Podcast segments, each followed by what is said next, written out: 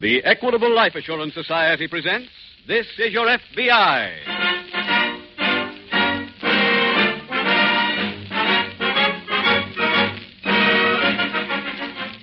This is Your FBI, the official broadcast from the files of the Federal Bureau of Investigation, presented as a public service by the Equitable Life Assurance Society of the United States and the Equitable Society's representative in your community.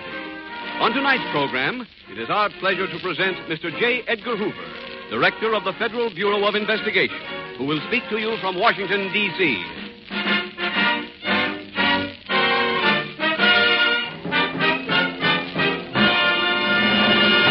We have stated that this program is presented by the Equitable Life Assurance Society as a public service. This applies not only to the program itself, but to the commercials. All Equitable Society messages are designed to be of service to you, to point out ways and means by which you can give greater security to your loved ones, to keep you informed on present day developments in insurance. For instance, tonight's Equitable Society message is on a type of insurance which touches the lives of 50 million Americans. Yet most of the 50 million know little or nothing about it. So it will pay you in just 14 minutes to listen to the message on group insurance from the Equitable Life Assurance Society.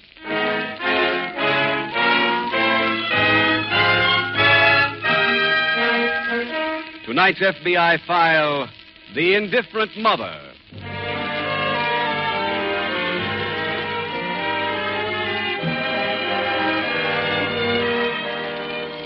Every law enforcement agency in the nation is faced with many seemingly eternal problems. And when, as sometimes happens, those problems appear in pairs, then the path to a solution becomes that much more difficult. Juvenile delinquency, always a major problem, has recently become entwined with one of America's most serious crimes auto theft. In a recent study made by your FBI of the field of crime during the first six months of this year, one figure stood out. That figure was the total value of automobiles stolen during those six months. And that figure was more than $31 million.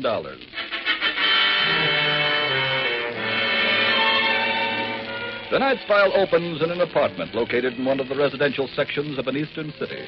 Alice Roberts, a slim, pretty teenage girl, is just entering her mother's bedroom. Hi, Mom. Hello, Alice.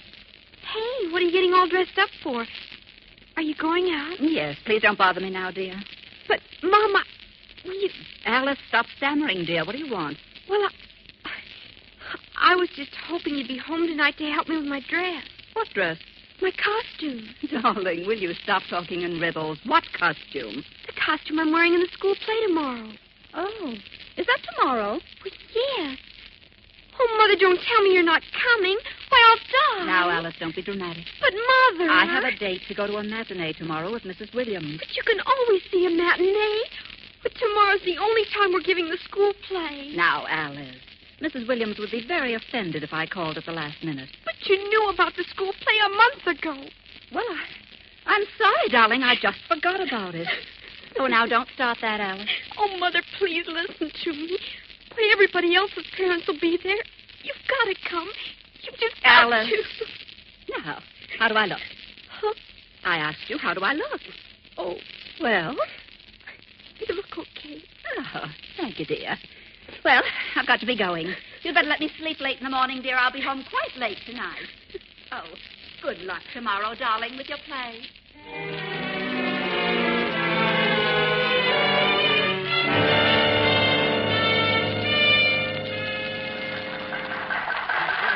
All right, children. Just one more bow. Out so that's it. All right, children, come on now. Up to your dressing rooms. You were all excellent. Excellent. Watch the noise, please. Hi, Alice. Oh, hello, Flo. How come you didn't take any bows? I didn't feel like it. Honey, that ain't the reason. You got the same trouble I have. What do you mean? Your mother didn't show up. Mine didn't either. Isn't that it? She didn't even send any flowers. Oh, look, honey, what do you care? Don't you? I don't pay any attention to those things anymore. I'm used to 'em. But, well, don't you feel funny when your own mother doesn't care enough to show up? Well, it used to bother me, but why ride with it now? My mother lives her life, I live mine. You want to do the same thing. I don't understand, Flo. Well, it's simple. You're a pretty girl like me. Lots of fellows would like to go out with you. My mother doesn't let me go out. Is she going to be home tonight? No. She's got a date to go someplace to a party. Well, that's fine. Then why don't you come home with me for dinner? I got a date tonight. I'll have him get a friend for you.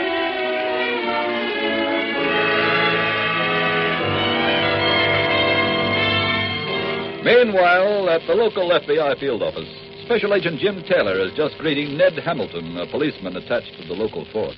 Now, pull up a chair, Ned. Oh, thanks, Jim. Hey, uh, congratulations on winning that pistol shooting contest. You beat some pretty good shots. Oh, thanks. I've got a problem, Jim, that calls for something more than being a good shot. Oh, what's your trouble? You know how many automobiles are stolen every day in this town? I know it's quite a few. Well, there's a new angle on it now. Oh, what's that? Oh, Young kids are stealing some of them. But that's always happened, Ned. Mm, not this way, Jim. In the old days, any car stolen by a kid would be used for a joyride and then abandoned. Yeah, that's right. These cars are disappearing. What? I've got a list here of motor and serial numbers on cars that have been stolen and haven't turned up anywhere. Well, then they must be selling them someplace, Ned. But who'd buy a car from a kid? I wish I knew. That's what I came up to see you about. You think there's an FBI violation someplace? Yes, you see, we picked up one of the kids who stole a car. Get anything from him? Not much. He's only 16, but he's got that misguided notion about honor among thieves, so he wouldn't talk.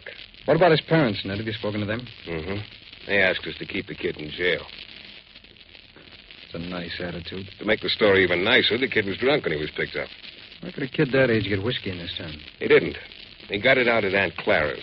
Aunt Clara? Who's that? Well, she runs a juke joint across the state line. That's why I can't touch her. Oh.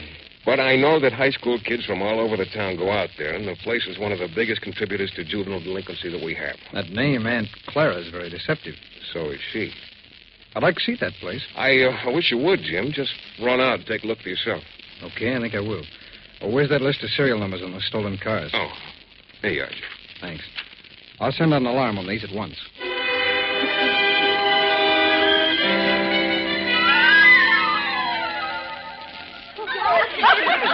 Aunt Clara. Hello there, son. Come on over. Hi, Aunt Clara. Hello, Ricky boy. Sit down. Sit down. Thanks.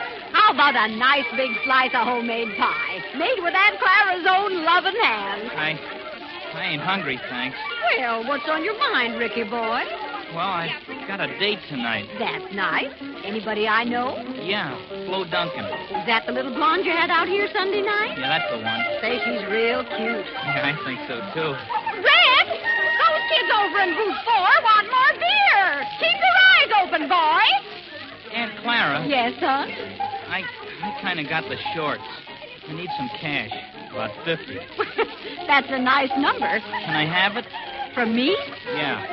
Now, Ricky boy, your account is overdrawn. Well, that can't be. You haven't turned in a car in a month. You've given a lot of parties since then. But, Aunt Clara, I told you, I got a date. Wh- What time is your date? I'm picking Flo up in front of her house at 8.30. Well, it's only six thirty now. Look, Ricky, why don't you be a smart little boy? You got two hours. Go into town and steal yourself another car.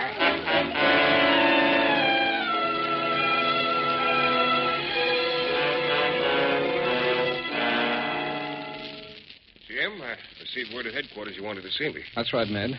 We got pretty quick action on that list of stolen cars that you gave us. Oh, what have you got? Well, the Cleveland office made a raid yesterday and broke up a big stolen car ring that was operating out of there. One of the cars they found in the garage was on your list. Any idea how they got the car to Cleveland? No, none so far, but the Cleveland office is working on that. And from what they teletyped to us, it's indicated the ring got cars from local agents all over the country. Then they changed the car's numbers and sold it. That's it. Hmm. Oh, Jim, did you get out to Aunt Clara's? Yes, yes, yes, I did. I just looked around, though. The place was teeming with kids, and all of them drinking quite heavily. Did you see anything that tied in with the stolen cars? No, no, I didn't. But if this Aunt Clara is tied in with that racket, she's going to be a difficult one to trip up. Yeah, I know. Ned, it'll probably take the Cleveland office a couple of weeks to go through all of the papers they seized when they made that raid. So my suggestion is we keep our eyes open at this end. Okay. As soon as you get word on the next car that's reported stolen, we'll go to work. Oh,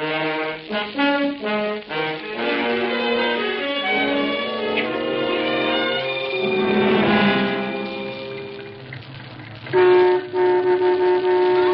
okay, we're Hi, Ricky. Hi. Hope you weren't waiting long. We didn't finish dinner until. Who's she? Huh? Oh, this is a girlfriend of mine, Alice Roberts. Alice, this is Ricky Hill. Very happy to meet you. Hi. Get in, huh? Okay, you get in first, Alice. Wait a minute. She's coming? Oh, yeah, I forgot to tell you. I thought maybe you could get a date for her. Can you, Rick? Well, Look, Flo, I really don't care to force myself. Oh, Get in. There'll be guys fighting over you before the night's over. Flo.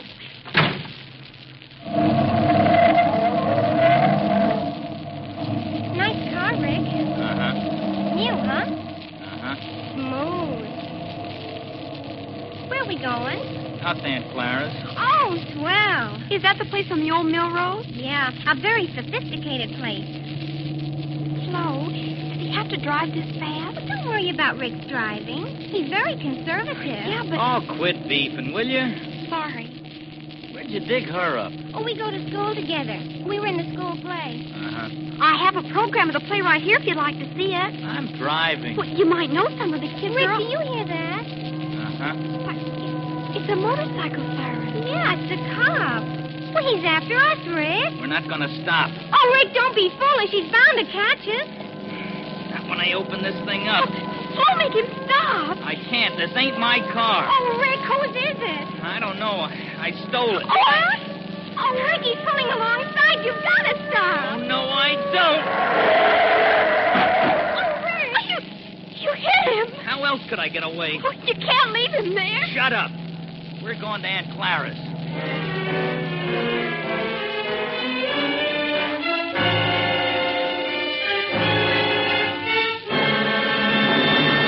We will return in just a moment to tonight's case from the files of your FBI. Now, a 50 second interview on group insurance with a man who's recently had a lot of sickness in his family. Isn't that so, Sam? Sure is, Mr. Keating. Within six months, my kids had mumps and measles. Then my wife caught pneumonia, and all the rest of us came down with the flu. Well, Oh, that was tough going, Sam. I'll bet you owe a mint of money to your doctor. No, sir, I don't owe Doc Smalley one red cent. Where I work, we've got complete group insurance with the Equitable Society. And that even covers medical expenses for you and your family? You bet it does.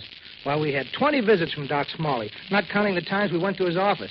But checks from the Equitable Society paid the doc faster than he's ever been paid before. Yes, group insurance with the Equitable Society was a mighty good thing for you, Sam, and it's just as good for your company for three good reasons. First, it means satisfied, loyal workers. Yeah. Think of getting life insurance, accident and sickness insurance, and retirement income, plus hospital, surgical, and medical benefits, all in one package from the Equitable Society, without any medical examination. Second, group insurance with the Equitable Life Assurance Society decreases labor turnover. All right. A fellow thinks twice before he walks out on a job, which gives him extra insurance coverage at far lower cost than he could buy it as an individual. Third, Equitable Society group insurance improves quality and quantity of production. Believe me, I do better work now that I've got rid of all those worries about sickness and accidents and my wife and kids' future. Well, I hope every employer in this radio audience hears what you've said, and that every one of them is resolving now to get the facts on complete group insurance protection from an Equitable Society expert.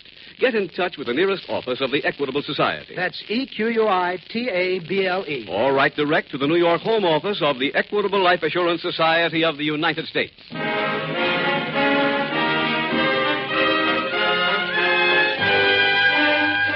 And now back to the FBI file The Indifferent Mother.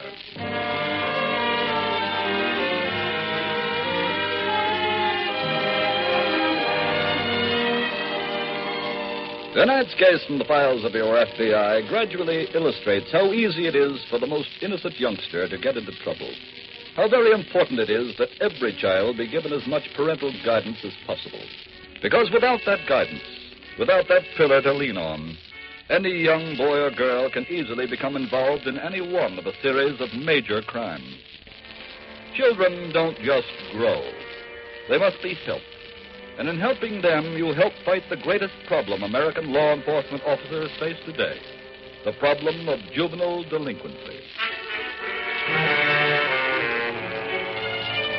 Tonight's file continues at the local FBI field office.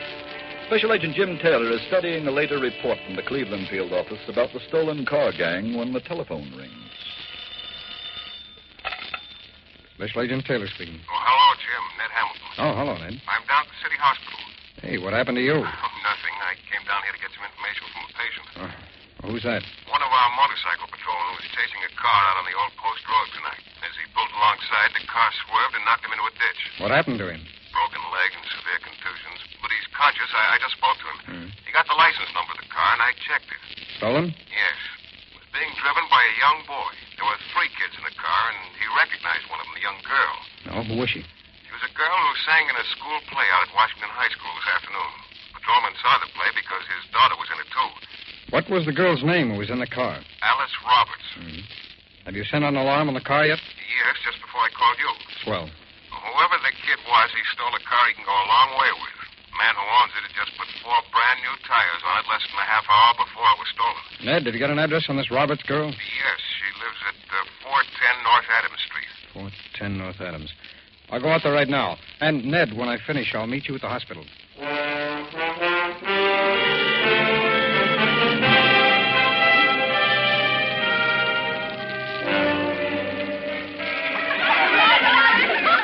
Aunt Clara, you got a minute? I've got to see you. Sure, Ricky boy. What's on your mind? I had an accident. What kind of an accident? I was coming out here with a heap, and a cop started to chase me. Did you shake him off? Better than that. What do you mean? He was on a motorcycle. I let him get alongside of me, and then I swerved, and he went into a ditch. Well, what did you do with the car? Drove it into the basement downstairs. Ricky boy, are you crazy? You want to get everybody thrown into jail? What'd you want me to do? Stop and get picked up? I want some protection. Where's your girl? She's down in the car, and there's another girl with us. What'll I do? Get back downstairs and wait for me.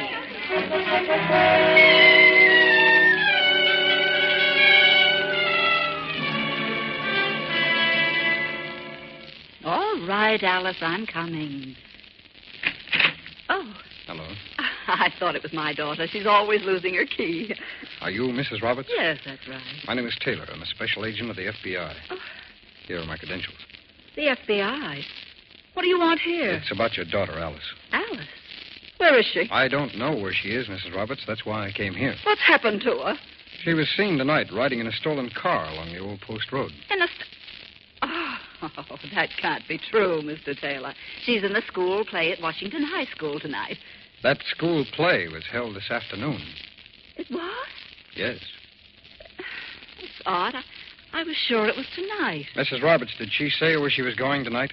Well, I didn't ask her. I, I haven't the faintest idea. Can you give me the name of some of her close friends? They might know. Well, I.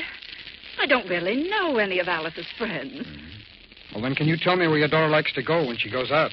Why, I. Well, how would I know? Girls usually tell their mothers about things like that. Yes, but I- Especially if the mothers show any interest. Oh, my poor baby. A little late for that, Mrs. Roberts. However, if you'll try to help me, we'll do everything we can to find her.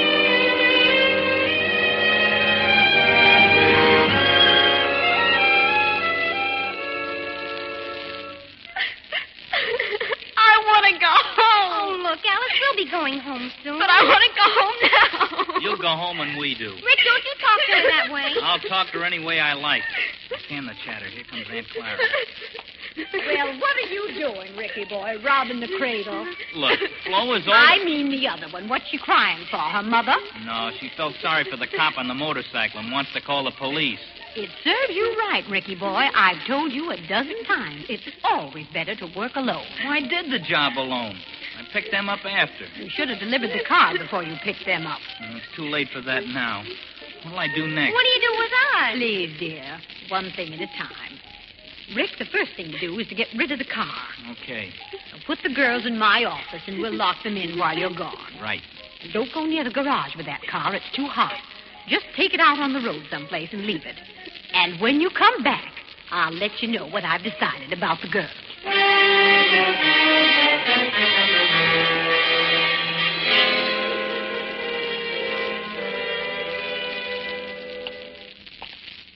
Hello, Ned. Sorry I made you wait this long. Yeah, it's okay, Jim. I just finished talking to the patrolman's doctor. Oh, I went out and saw that girl's mother. Could she give you any help? No, not a bit. You know, I can understand why her daughter is out with the kind of company she's keeping. She's just letting that girl grow up by herself. Yeah, I know the type. One thing puzzles me, though. I spoke to the patrolman's daughter after I spoke to you. She swore this Alice Roberts is a fine girl. Well, if she is with that kind of a mother, it's a miracle. Oh, have you spoken to your office since you talked to me? Yes, I called him just before I came down to meet you. Yeah?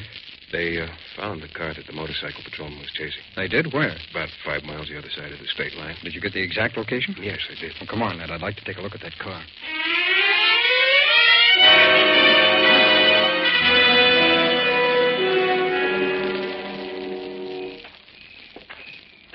Find anything inside the car, Jim?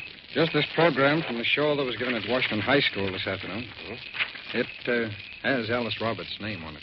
Well, it proves she was in the car, all right. Yeah. Well, the car wasn't left here too long ago either. The motor's still warm. Any fingerprints inside? None that are good enough to help us. Well, I guess this dent here is where the motorcycle hit. Yes, it's a fresh dent. The scratches are still clean. Well, at least we're getting a little closer to whoever did the job. We couldn't have missed him by very much. Ned, how about the state trooper who found the car? Did he give you anything? No, I was just talking to him. He didn't see anybody around here. How'd he happen to be on a dirt road like this? The farmer who owns that field saw the car and called the state police barracks. Oh, I see. Trooper made a complete inspection of the ground, followed a set of man's footprints up the dirt road, but he lost them when they reached the concrete highway. A set of man's footprints? Is that all? Yeah. Why? Well, that means he must have dropped the girls off someplace before he decided to get rid of the car. Yeah, that's right, Jim. Come on, let's take a look around up the outside of the car. I only went over the inside. Uh, let's use your flashlight too, huh? Okay. Ned, What? there we are. What's down here? Oh, what is it? Didn't you tell me that these were brand new tires that the owner had just put on the car this afternoon? That's right. Now, You see those little bits of blue stone that are caught in the tire? Yeah. What about them? They could lead us to that missing trio.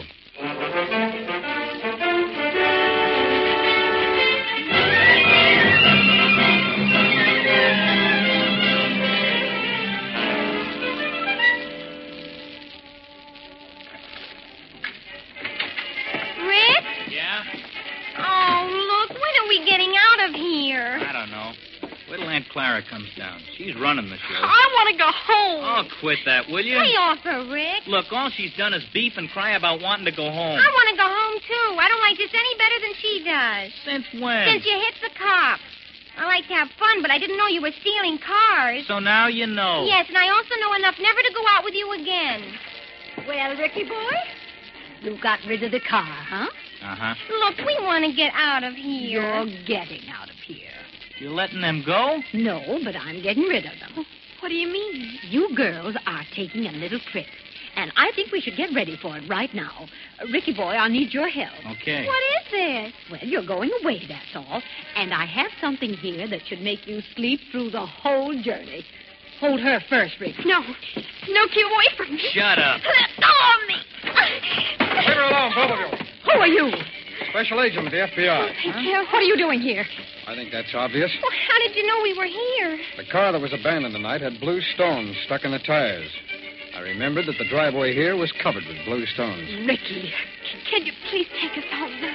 Well, there's a policeman upstairs who will take you home. I'm going to drive Aunt Clara here and a young friend down to jail.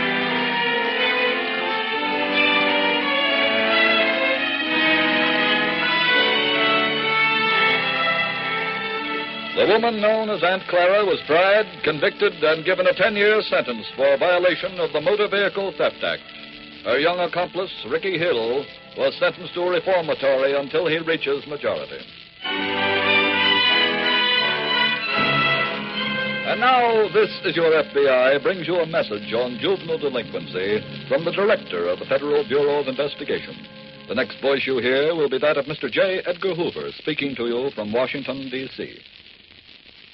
My message tonight is directed to the mothers and fathers of America, to all adult citizens responsible for the welfare of our youth.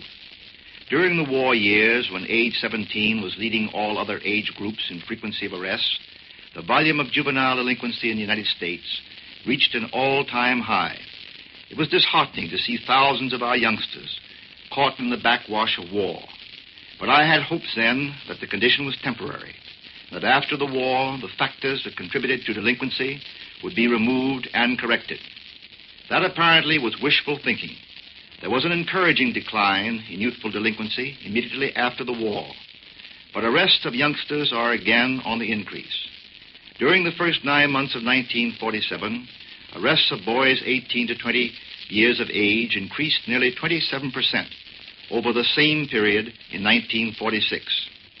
Moreover, some of the wartime teenage offenders have grown up, and many are now committing more serious crimes. With a major crime occurring every 18 seconds, it is time to pause and examine the problem. I have noted that there is something lacking in the home life of most youngsters who violate the law.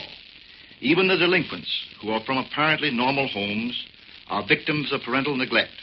The parents are either too careless or too busy with their own pleasures to give sufficient time, companionship, and interest to their children. I am convinced that a parent's gravest responsibility is to understand his children and win their confidence. Many fine, law abiding parents actually do not know what their children are doing or how they spend their leisure time. When they find out, it is often too late. Their remorse does not remove the shame which their negligence has caused. Boys and girls are not hard to please. A little attention given to their problems and pleasure can mean so much. They violate the conventions of society because they are unhappy, because they feel insecure, and because they have not had the love and sympathy due them. Hence, my message is for the parents. Are you, the parents of our young people, doing everything in your power to develop your boys and girls into good citizens?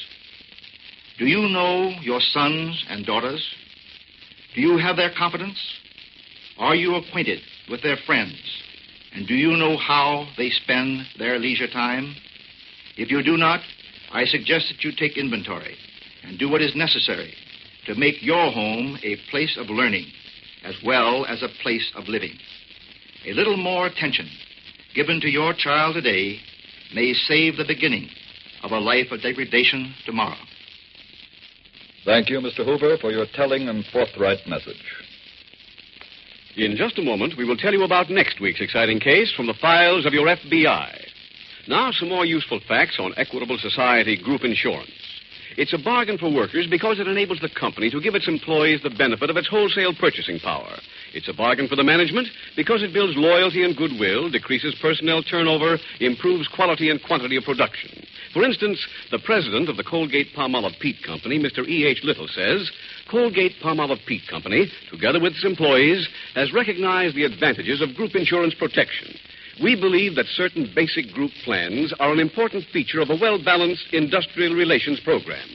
If your company does not have group insurance, or if your group program is incomplete, get in touch immediately with the nearest office of the Equitable Life Assurance Society of the United States.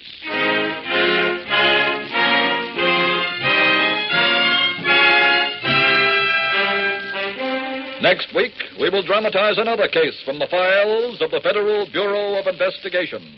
The colorful story of a cross country quest for a stolen fortune. Its subject, Bond Theft. Its title, Lady Luck's Husband.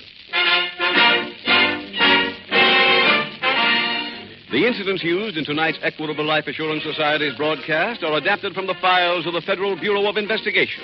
However, all names used are fictitious, and any similarity thereof to the names of persons living or dead is accidental. Tonight, the music was composed and conducted by Frederick Steiner. The author was Jerry Lewis. Your narrator was Dean Carlton, and Special Agent Taylor was played by Stacey Harris. This is Your FBI is a Jerry Devine production.